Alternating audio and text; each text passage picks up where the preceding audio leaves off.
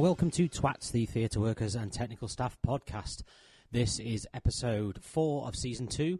It's the podcast in which I talk to people within the theatre industry about how they got in, uh, their experiences, and any advice they can give to anybody getting in. Thank you for the continued downloads. Thank you for the uh, the great feedback that we've been getting. It's um, it's really fun, really enjoying it, and looking forward to more episodes over the coming weeks. Uh, if you want to give us an email, it's twatspod at hotmail.com. Facebook is Twats Podcast, Instagram Twats Podcast, TikTok is Twats Podcast. Um, so we've got uh, another guest for us today. So without further ado, let's get on to our next guest. I'm here with my guest at this time. If you'd like to introduce yourself and tell me what your current job title is. My name is Sam Hogan, and I am Senior Head of Electrics at Prince of Wales Theatre. Senior Head of Electrics. Senior. Excellent. Do you feel senior? I just feel old. Brilliant. H- How did you get into theatre, Sam? Uh, I started at school. Uh, I was very shy. My mum made me take drama. I discovered I didn't really like acting, but I really liked having the power to turn the lights off and people on stage, so I went for lighting. Oh wow. Okay. Fair enough. Um, and uh, did you? So did you train anywhere other than school, or did you get straight from school into straight into? Um, did you go straight from school straight into theatre? Uh, no, I went from school, went to college. Uh, at the time, um, there was a theatre electrician's course at Paddington, which I went into at 17. I dropped out after a week because I was terrified. Tried Nice. to change careers, went back again, did it again when I was 19. What did you try and change careers to? Anything that didn't involve footing a ladder and trying to thought I was going to kill someone in a theatre. Okay, fair enough. Um, what was your first job in theatre? First Professional. professional job, obviously. uh, at the Savoy as a follow spot operator. Ah, what was it? What show was it? Paul Daniels Magic Show. Paul Daniels Magic Show. Oh, brilliant! You've got some Paul Daniels stories. Actually, you've told me a couple. Yes. Yes, about about glasses. There was one Yeah. about glasses, multiple glasses. Um, give us a list of other jobs that you've done since Paul Daniels coming up to here. Oh, okay. Um, I was offered a full-time job at the Savoy as a charge hand. It then burnt down, so then I needed to find another job. Okay. I did some fringe work, and then I ended up working as deputy chief electrician at Raymond's Revuebar, which was a striptease theatre where I worked for ten years. And I came to the Prince of Wales, and I've been working for DMT for twenty-four years now. So, what show did you come to the Prince of Wales to do then? Twenty-four years ago. Fosse. Fosse, and then you've been through. Fosse, Witches of Eastwick, Rent a couple of times, Full Monty, and I went over to the Novello and I did, oh, what play, I can't remember the name, oh, it was very long, don't know. Uh, and then we did the Rat Pack, and then came back here, did Mamma Mia, Let It Be, Book of Mormon. Let it be. I forgot all about Let It Oh, Be. yeah, Leave It Alone, as we like to call it. and of course, you did the, the odd, uh, the little trip to Les Mis as well. hey, it'll swerve over to the Wyndhams, and then the comeback at the Noel Coward, and the Les Mis at the Sondheim, and then back here. Wow. So you put yourself around a bit. Little bit, it's been a while. what would you say is your favourite job that you've had, and why? Show or job? Sh- Well, show, I guess.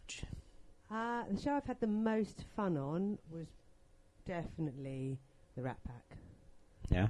um, because there was a lot of ad libbing, um, so you're never quite sure where the show was going to go every day. So you know, it was fun. Ah, it's one of those new shows. You know, one of those shows that is the same show every day but different every day. Yeah, the the cast um, were given a lot of license. They were playing like Frank Sinatra, Sammy Davis Jr., and Dean Martin on stage as they were in Las Vegas. Right. So they gave they had a lot of license to run with it, and you never quite knew where it was going. So it was a lot of fun. Where was that? That was at the Novello when it was still called the Strand. Wow. You're showing your age there, Sam. um, as a, as a woman uh, in the lighting side of the technical side of theatre, lighting side, a technical side of theatre, um, as a woman, have you found um, because obviously traditionally it's a man's world? Do, have you found you've ever been held back, or felt you've ever been held back, or had any issues because you're a woman in a man's world? I have been extremely lucky, for the most part, for the thirty something years I've been doing this, um, that I have only run into blatant sexism a couple of times. Good. Once was at college, which almost stopped me going into it altogether, and a couple of other times since. But it's never. I'm quite stubborn, so I think it didn't hold me back. It just made me more determined to succeed. Well, good. Good. That's that's an excellent answer. I like that one. Um, what would you say are the pros and cons of working in this industry? Oh, the pros. Um, having done various different jobs outside of this industry, it is by far the most fun industry I've ever worked in. Uh, it's where I've made most of my friends. Uh, cons. The hours can be horrific. Um, The hours are, are horrific. It's not that they can be; they are. I've made my peace with it over the years. Well, you have to, don't you? Yeah. Um, I think they say, "Oh, get into theatre because you don't like getting up in the morning," and then realise that you do a lot of getting up in the morning as well. Yeah, you do. Seem to do a lot more than yeah, certainly a lot more than we used to. yeah. But it's yeah. I mean, every time I think you're having a crappy day, I just remember some of the other jobs I've done. and Go, oh no, that's a really bad day's work. Don't Yeah, that." yeah, absolutely. Yeah, you don't want to go and work in a factory, or something like that. Or a shop, or with the public generally, ever. Uh, yeah, that's. Uh, yeah, I suppose when you work backstage, you don't generally have to deal with the public, Yeah, which is which is. far away from them as possible. uh, what would you say is a common misconception of somebody who's trying to get into the industry about the industry? I think. I, I, I don't know. I think most everyone technical seems to just think it's just about the show, and somehow maybe we only do a couple of hours a day when the show's going on, and everything fixes itself, and some other fairies look after the rest of it. Right. Yes. don't realise quite how much work is involved. Yeah. in it working. Yeah. Th- uh, there's been a few times when we've been in doing rig checks and stuff, and cast members have come in to drop the bags off or stuff before they go back out again, and they're like, "Oh, I didn't know you were in so early. Why are you here? Why are you in early? To you got you got things to do today? No, this is what time we normally come in. Yeah, it takes a lot of work to keep it running. Yeah, it really does. Yes. Um, do you have any advice uh, uh, to anyone who would, would be trying to get into the industry? Um, The technical side of it, obviously. do your research. Um, try and gain as much knowledge as possible. We most of us did and start a lot in fringe. You learn a lot more, I think, in places that aren't funded very well because you learn how to fix a lot more things Yes, and you learn a lot more. Um, that's similar because you, you did. You obviously did fringe theatres. You did uh, smaller venues, but you've never really left London. Have you done any touring at all? no. So I mean, but it's very similar in the aspect of a lot of uh, smaller tours aren't funded particularly well. You you don't have the luxury of sending things back. You have to learn to fix them, and that's Yeah. where you do most of your learning. I think my first college, my second college placement was at Greenwich Theatre, which is a council-run venue and has no money. So it's very much like we're going to strip these lights down and solder them back together, and then build them back together and put them back in the rig.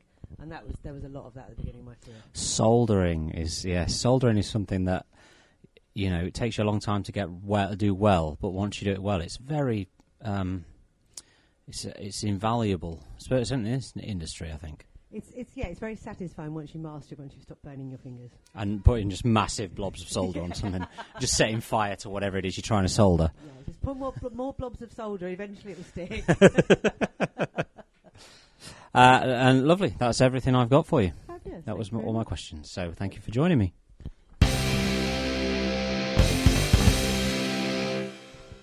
Thank you to Sam for that. Enjoyed that one too. Um, it's interesting to hear different experience levels of different people who um, who've worked in the industry and continue to work in the industry. Uh, if you give, if you want to give us an email, um, send us any uh, criticism or any praise, or if you just like us, then uh, it's twatspod at hotmail.com. Facebook is Twats Podcast. Instagram Twats Podcast. TikTok is Twats Podcast. Click like and subscribe. Tell your friends, tell your family, tell anybody who you think might be interested or anybody who's not interested because it might get them interested. Uh, it's a really interesting subject, backstage in theatre, and uh, it's something that not a lot of people know a lot about. So, um, yes, so thank you very much for listening this week, and I shall see you all next week.